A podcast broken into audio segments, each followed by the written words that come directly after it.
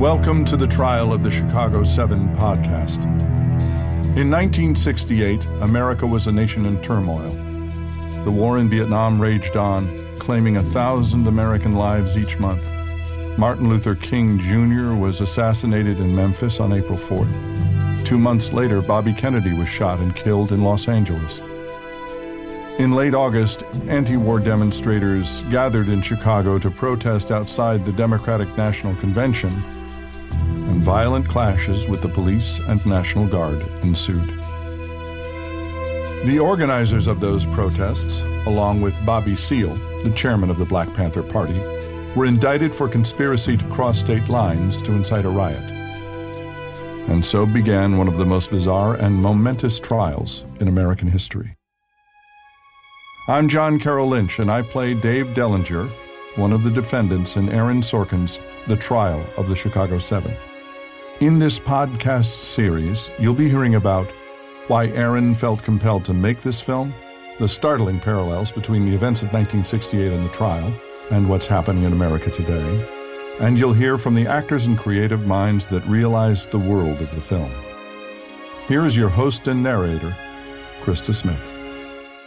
Welcome to this special episode in which you'll hear from three individuals intimately acquainted with the events surrounding the trial of the Chicago Seven and its aftermath. They include actor Troy Garity, the son of Tom Hayden, who is played in the film by Eddie Redmayne, and two of the actual defendants in the trial, Lee Weiner and Rennie Davis. These interviews were recorded late last fall, and you'll hear some prescient thoughts on the direction of our current political events from Rennie, who, I'm sad to share, passed away earlier this year. You'll also hear how each of them felt about the film, their reflections on the time, and what life looked like following the trial. It's a surreal experience to see um,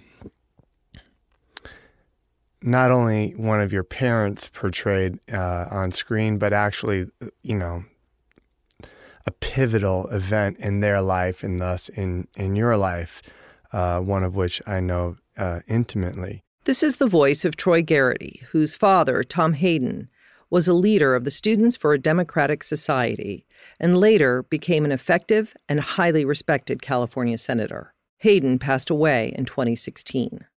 As an actor and as part of one of Hollywood's most esteemed families, Troy has a keen understanding of just how challenging it is to bring a story to the screen. My mother is Jane Fonda, my grandfather was Henry Fonda. My uncle was Peter. My cousin is Bridget. I'm an actor. So I know about film, and my mom was a prolific producer. I know how hard it is to actually have an idea, get the script, get the financing, get the cast, and get it onto the screen. Um, it's no easy feat. It's very, very, very difficult. Um, and in order to do that, to accomplish that, you have to have real conviction and belief in the material. So I just want to say um, bravo to Aaron Sorkin and, and Steven Spielberg. I mean, they really um, they had a tough fight. They worked on this for a very long time. I know uh, years ago they were, uh, well, Aaron was consulting with my father and um, it started and stopped many times, and I thought this is never going to happen. But God bless him, he he got it done.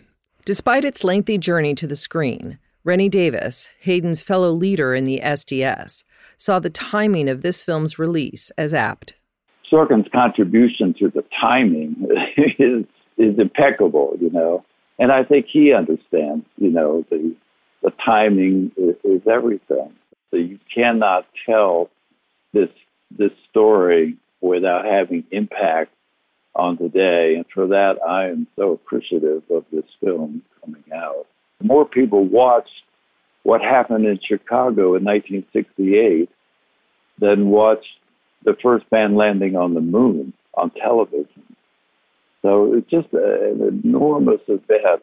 It was a remarkable time, and I believe that why this movie is coming out now, you know, it's sort of like it all went to sleep, but now suddenly the the Chicago Seven are back, you know, symbolically, you know, because the spirit of that time is so so needed today, and uh, the, the the relationship between '68 and what we went through and what we're facing now today. Writer director Aaron Sorkin has said this film is like a painting, not a photograph, and that his focus was on capturing the essence of the events. Lee Weiner, a community activist who was an organizer for the National Mobilization Committee to End the War in Vietnam, discussed his portrayal in the film. I didn't have a lot of problems with the characterization of myself in the movie. I was given a couple of good lines. They sounded, in fact, sarcastic and and and cynical enough that I could have made them during the trial.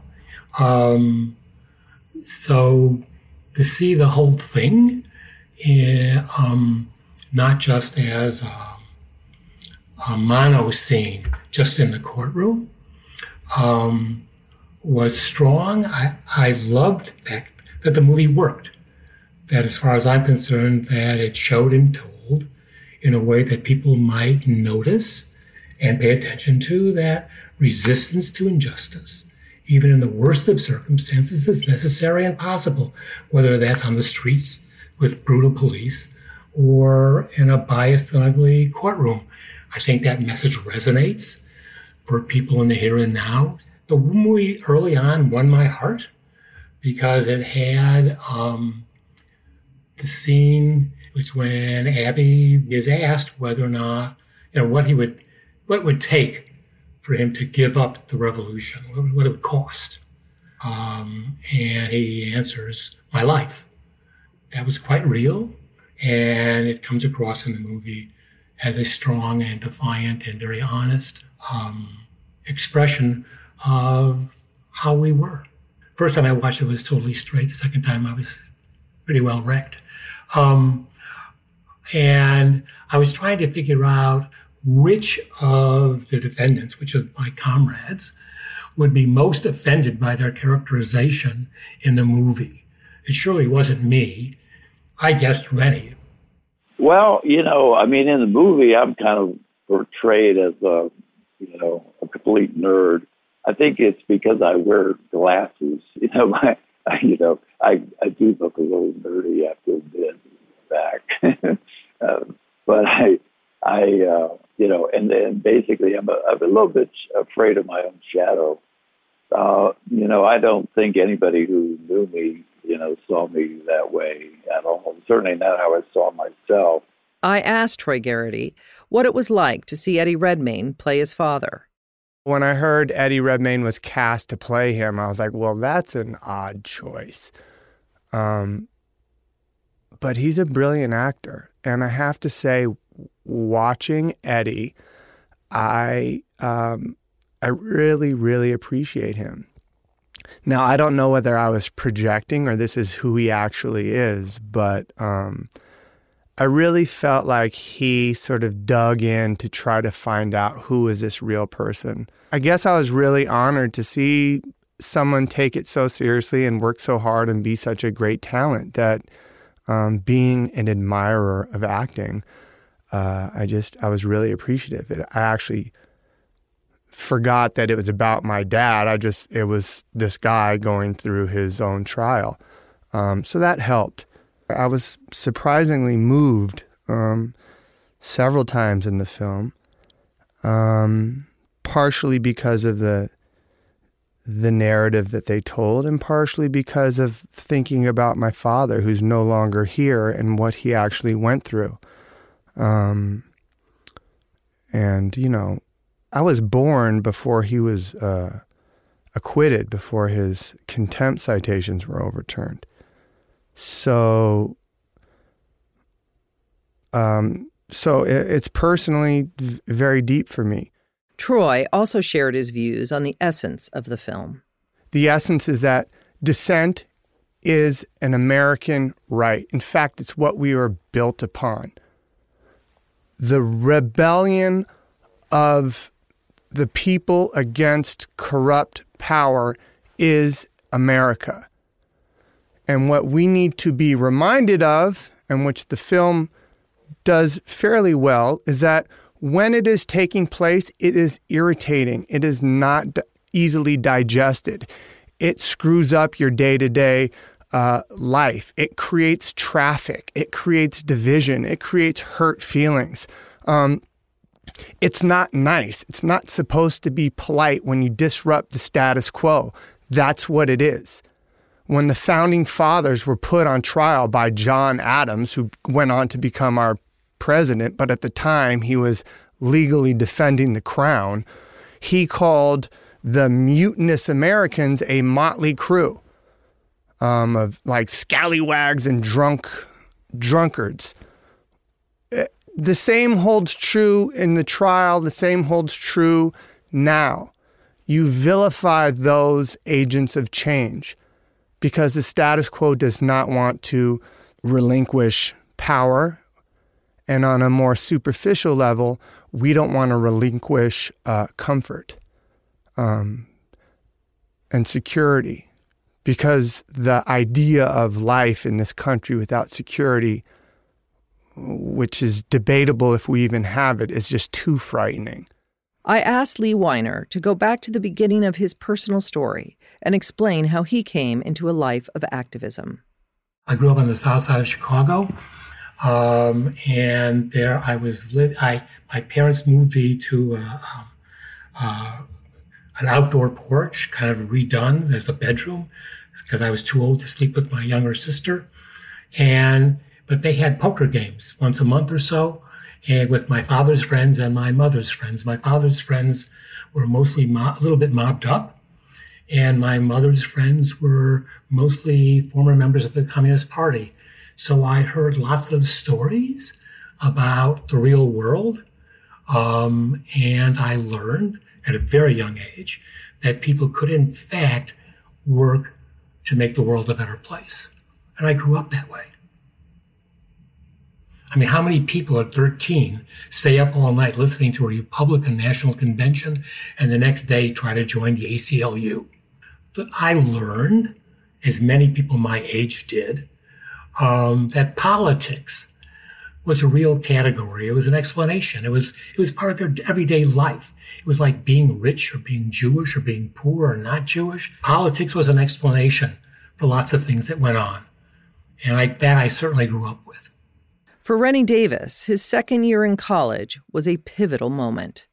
In my sophomore year in February, uh, this is February 1st, 1960, I watched four black college freshmen sit down at a Woolworth lunch counter and demand the right to eat equally, go to bathrooms equally, uh, confronting legal segregation. And I was like, you know, you know, thousands of other students watching this. You know, as they wa- I watched them, you know, have cigarettes ground out on the back of their neck. Uh, you know, their courage was so incredible. And I would say from that moment on, I was in a movement to basically support civil rights. And uh, that led me to be a community organizer for three years in a poor white Appalachian community in the north side of Chicago. Uh, I then basically joined the anti-war movement that was beginning uh, around 1965. And by 1967, I had been invited to the first group of Americans to go into North Vietnam and see for ourselves what was happening in, in the bombing of that country. I came back and we I spoke at the first coalition of anti-war organizations. Uh, we had been able, after seven years, to pull together 150 national organizations to work together. This was a remarkable achievement. Our, our first demonstration, we had 150,000 people, and I was the main speaker. And uh, from there, I became the coordinator of that coalition. And we organized a plan to go to the Chicago for the Democratic Convention. Troy also traces his father's activist roots to the start of his college years. My father grew up in the Midwest, a blue collar Catholic kid who was raised to remove yourself from your immigrant story and assimilate into the American dream. And uh, people in power don't lie. Presidents don't lie. Um, you know, you you you put your head down, you go to work, you feed your family. When he goes to college and his eyes are open that no, this is not a democracy. America is in peacetime. There's no war for the first time. All these kids are getting to go to school where it's $100 to go to the University of Michigan. JFK comes in. He actually speaks with the students. My father was working with the group who developed the Peace Corps on the University of Michigan campus. They gave JFK those documents. And on site, he read them and introduced it as a platform on the campus that very night. So the message that that sends is the government, this young president, we will listen to you. Youth has something to say. Then, four African American students sit down at a lunch counter in Greensboro, North Carolina, and they're denied the right to eat. My father was the editor of the Michigan Daily, the student newspaper, is a very big paper. Well, for some reason, that just sent a ripple through my father and all the college campuses. And the African American freedom movement in the South changed the face of this country. My father realized that, oh no, this is not a democracy. This is a hypocrisy. And when you realize that the Constitution does not exist in Mississippi, in Alabama, in Georgia, you wake up to the fact that you've been lied to. And your friends are murdered for registering people to vote. This is a radicalizing experience. A few years later, America is going to war with a foreign country under the fear of communism, a boogeyman that doesn't exist. There's no threat. There's just competitive interests in the world. 1964, he went to Vietnam for the first time and interviewed people in Hanoi and brought back manuscripts, brought back a book that this is who we're going to war with and explain this culture. And then the draft began to grow and grow and grow. Civil rights were curbed. And Vietnam took over um, the young consciousness. My father always believed in didactics. So while there's this, this illegal war against Vietnam, it's also accelerating this awakening this awakening to the African freedom movement, African American freedom movement. Who are we? Who are we as Americans? What is democracy? My father tried to foster the concept of participatory democracy, that those people that are suffering typically are not allowed to participate. So we need to get democracy into the ground level and get everybody participating. And so you go to the great American tradition of dissent. And when that dissent is met with repression, you then naturally go into resistance. As my father said, chaos is usually created by too much law and order. Rennie shared how he first connected with Tom Hayden and the history of their friendship. He decided to tour some colleges and just see what others were doing. He came to Oberlin and uh, we spent several days together and realized that we were kind of thinking like two peas in a pod. I mean, it was very much a sense that, you know, this is something that should go national.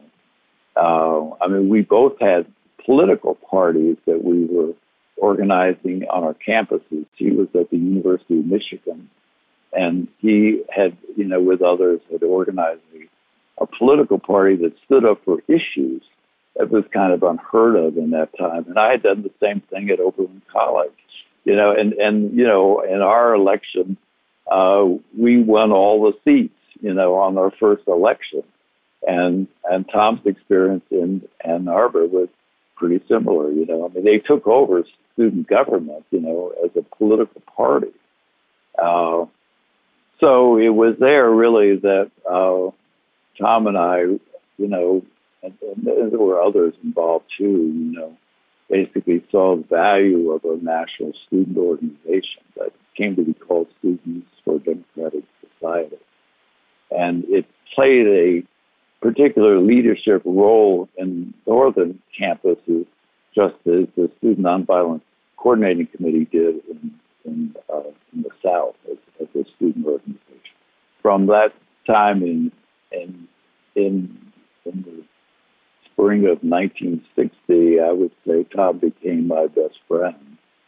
He just was a brilliant uh, human being. You know, he, he was you know, a very moving speaker, and he was an intellectual and you know, inspiring, really. He wrote a uh, a pamphlet called the Port Huron Statement that was passed by the uh, a convention of Students for Democratic Society in 1962, and it just became, you know, just a red hot pamphlet, you know, on campuses across the United States. I mean, it, it gave vision and hope to young people who realized that uh, with the nuclear, you know, world that we were facing, we might be the last generation on Earth. And uh, Tom's philosophy was, like our all of us, was basically that votes are important and elections are important, but we need a much deeper understanding of what democracy means. Uh, his phrase was participatory democracy. And it meant that uh, on a university, for example, students should play a, a role in decision making. They're a part of the community.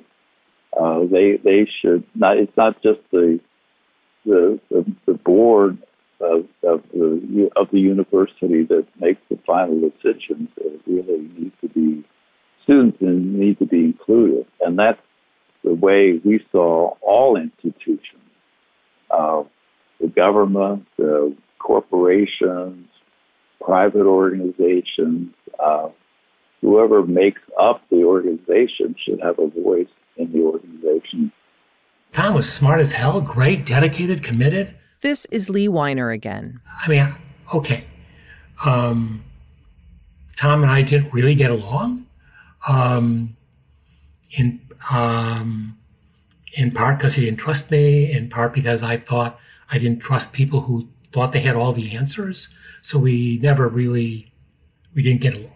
But Tom was a vital smart, committed, wonderful person, a leader on the left, strong in the anti-war movement, founder, helped founded the SDS, worked in the South. I mean, Tom was in no way, shape, or form in any way a lightweight. His perspective was was thought through, um, and he acted in ways that he thought were best. I asked Lee for his thoughts about the dynamic between Tom and Abbie Hoffman, who is played in the film by Sacha Baron Cohen. I think that one of the pieces uh, that people terribly underestimate is just how political Abbie was. That um, it's true, his his connections to acid and music and free food and the, the counterculture made Tom totally nuts. Um, so that's totally true. Um, but it's also true that Abs was, you know, solidly political. Um, and so that what he was what he was trying to accomplish, he accomplished in many, many ways. He drew people to him. He drew people, he drew an audience to the notion that life could and should be different. Um, that notion was not so firmly rooted in 1968. It certainly was growing, but I mean, it wasn't. I mean, it wasn't as firm in the ground as one would have wanted it to be. By 69, it was already stronger. I mean, I think one of the pieces that Tom missed, that Abbie did figure out very early, was that the language we used, that is the left used, the SDS and the New Left, community organizers, crazy people like me, working their hearts out um, to help people who were poor live a better life and have some control over their own lives. The things that that Tom missed was that that language exploded far beyond the uh, African American community and the student community to which that language was originally designed, originally directed to. That instead it washed over women, the LGBTQ community, um, so that there were all kinds of people for whom the question of how am I treated? How, how is my life being controlled by others in a bad way? How can I stand up for myself and people who are like me? Grew strongly and magnificently um, just around that time. For Troy, the dramatic narrative is an impressionistic portrayal of the defendants' personal lives, but he says the tensions were very real. There was a collision of different um, methods of protest and um, genius. Abbie Hoffman was a genius. Um, Jerry Rubin was a genius. They were all; these were the most, some of the greatest minds in in society. Uh, w- there was tension um, between the defendants because they were all alpha, brilliant individuals. Um, but they all had the same cause. They were all working towards the same thing. So, you know, no, there's always infighting in a movement. That's just how it is. The left still cannibalizes itself today. For Lee and Rennie, who lived through the events, the memories remain visceral. Here's Lee. There were days and days, nights and nights of fighting with the police on the streets before the climactic struggle on Michigan Avenue uh, near Grant Park. So by that time, none of us were had any fantasies that it was anything other than a struggle for survival and a struggle and a fight to continue to express our opposition to the war and our opposition to a brutal politics and uh, uh, brutal government. I asked Lee whether he remembers feeling afraid.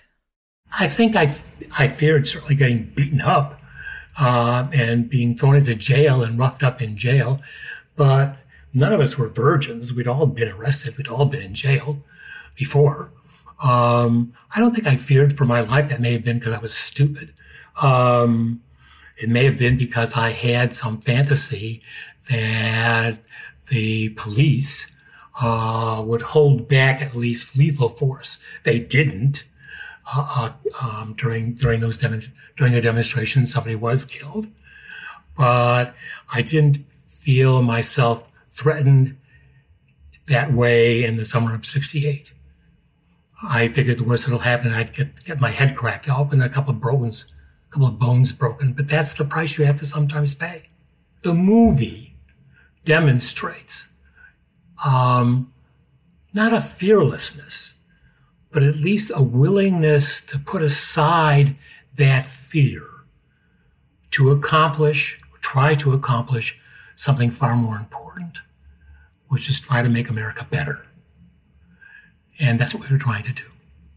I mean, of all of us, Ronnie, one, was the one who was hurt the most by the police, um, uh, trapped in a, in a in Grant Park.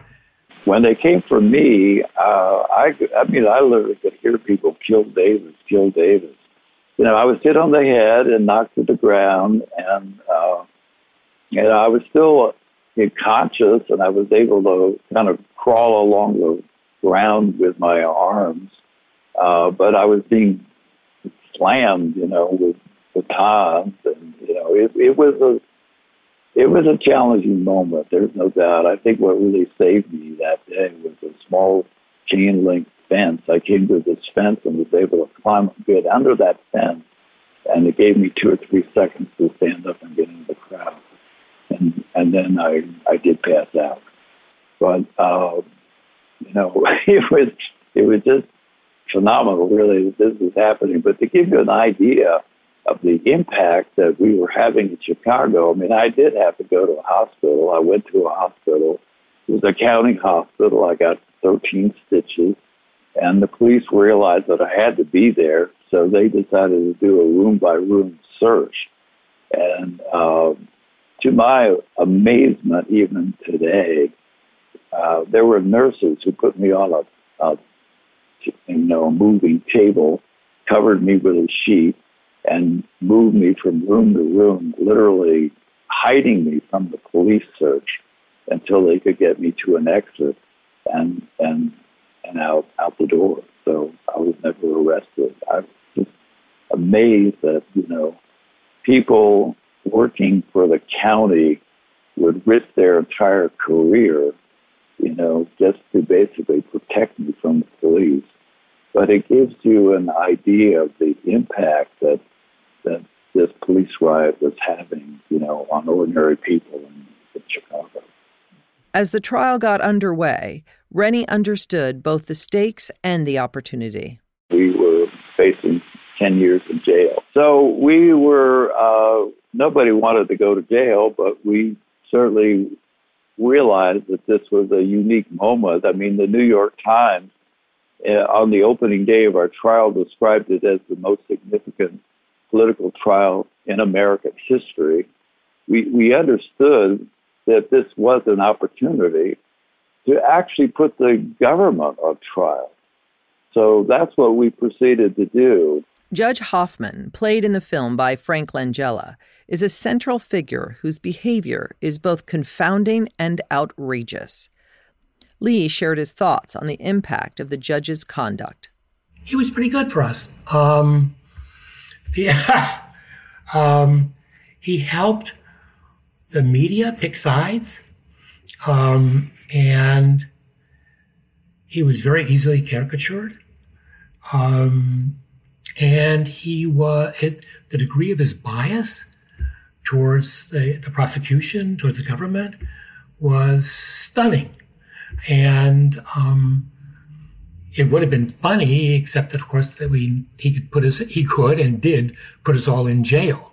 Several people who have, have seen the movie call me up and ask, "Oh, was that real? Was was that as terrible?" I said, "I said, excuse me, yeah, it was real, and if anything, it's an understatement." Um, because what it was was month after month after month after month. It went on forever. Um, and if you find yourself locked in a room, surrounded by federal marshals, not able to leave the city without um, sending, uh, notifying the marshals when you went out to speak, and we were speaking three and four times a, a night or outside of Chicago. So we were on the road all the time, coming back to this, coming back to the trial, exhausted and tired. Um, so yeah, the, the, the movie catches very much um, the flavor, the style, the threat um, that hung over that trial. In the aftermath of the trial, life for the defendants would look very different. Troy reflected on his father's experience. What's remarkable to me is that he could he was put into such a dark place by the end of this trial. And in a few years later, he ran for Senate.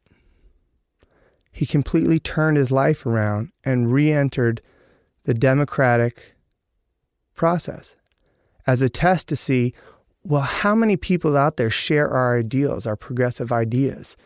And he got a million votes. He said, "Okay, that's something. And it built. And then when he ran for assembly, the world had changed. So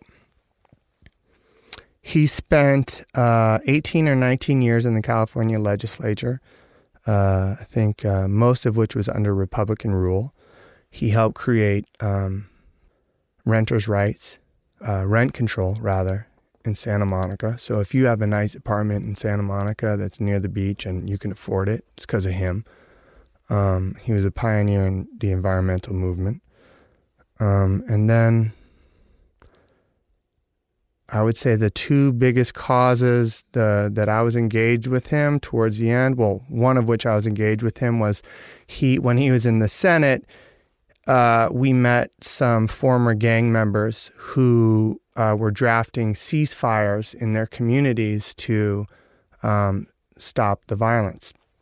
And so he helped them broker these ceasefire agreements and um, subsequently hired them all to work in his Senate office. So the Senate office was filled with people who had gotten out of prison and tattooed up and down their body, and he would bring them to Sacramento, and they would draft legislation sort of protecting um, um, people that were falling into the cracks or wanted to transition out of um, gang warfare. Truth in Watts still holds on today from that. That was uh, reconstituted in 96. My dad's final passion was um, the last battle in war is for the battle of memory. Because whoever controls the memory controls history. And when you've had your memories and your histories rewritten, then you have no idea what's been stolen from you. And that was inspired by the 50th anniversary of, I believe, the ending of the war. The Pentagon put up a memorial for it, but not included was anything about the anti war movement or the peace movement. And um, it's, you know, um, so he really started preaching and talking about how we need to claim our history in order to um, advance as a country. For Lee Weiner, it would become necessary to leave his hometown and head east. Uh, I resisted taking a public role in the courtroom.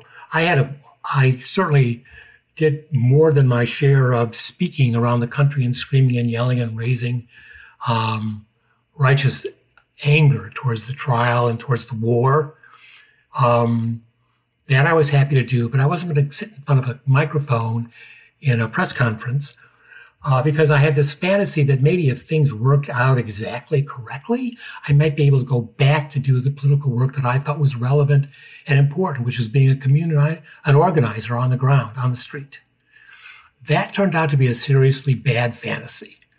Um, soon after the trial, um, most people split Chicago. I was still there.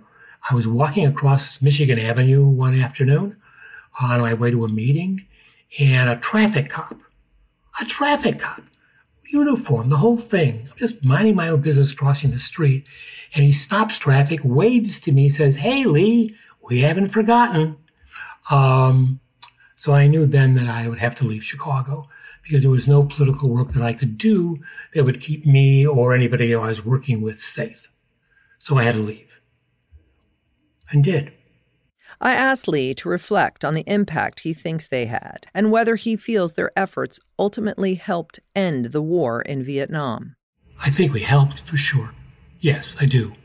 I mean, later I'd be accused of of having Humphrey lose the election. My answer to that always was, excuse me, Humphrey had more to do than that, and the war had more to do that than we did.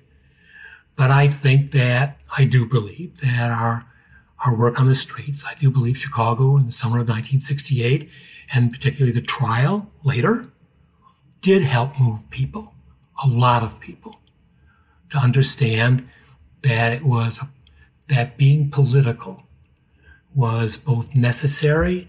It allowed them to be their best defined and be their best selves. And you know, that's what political organizers do. They help people come to that recognition. Troy pointed to the broad impact of radicals and the movement over time. Radicals progress society.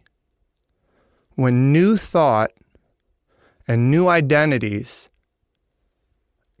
challenge the status quo, there's inevitably a fight between the new consciousness and the old consciousness.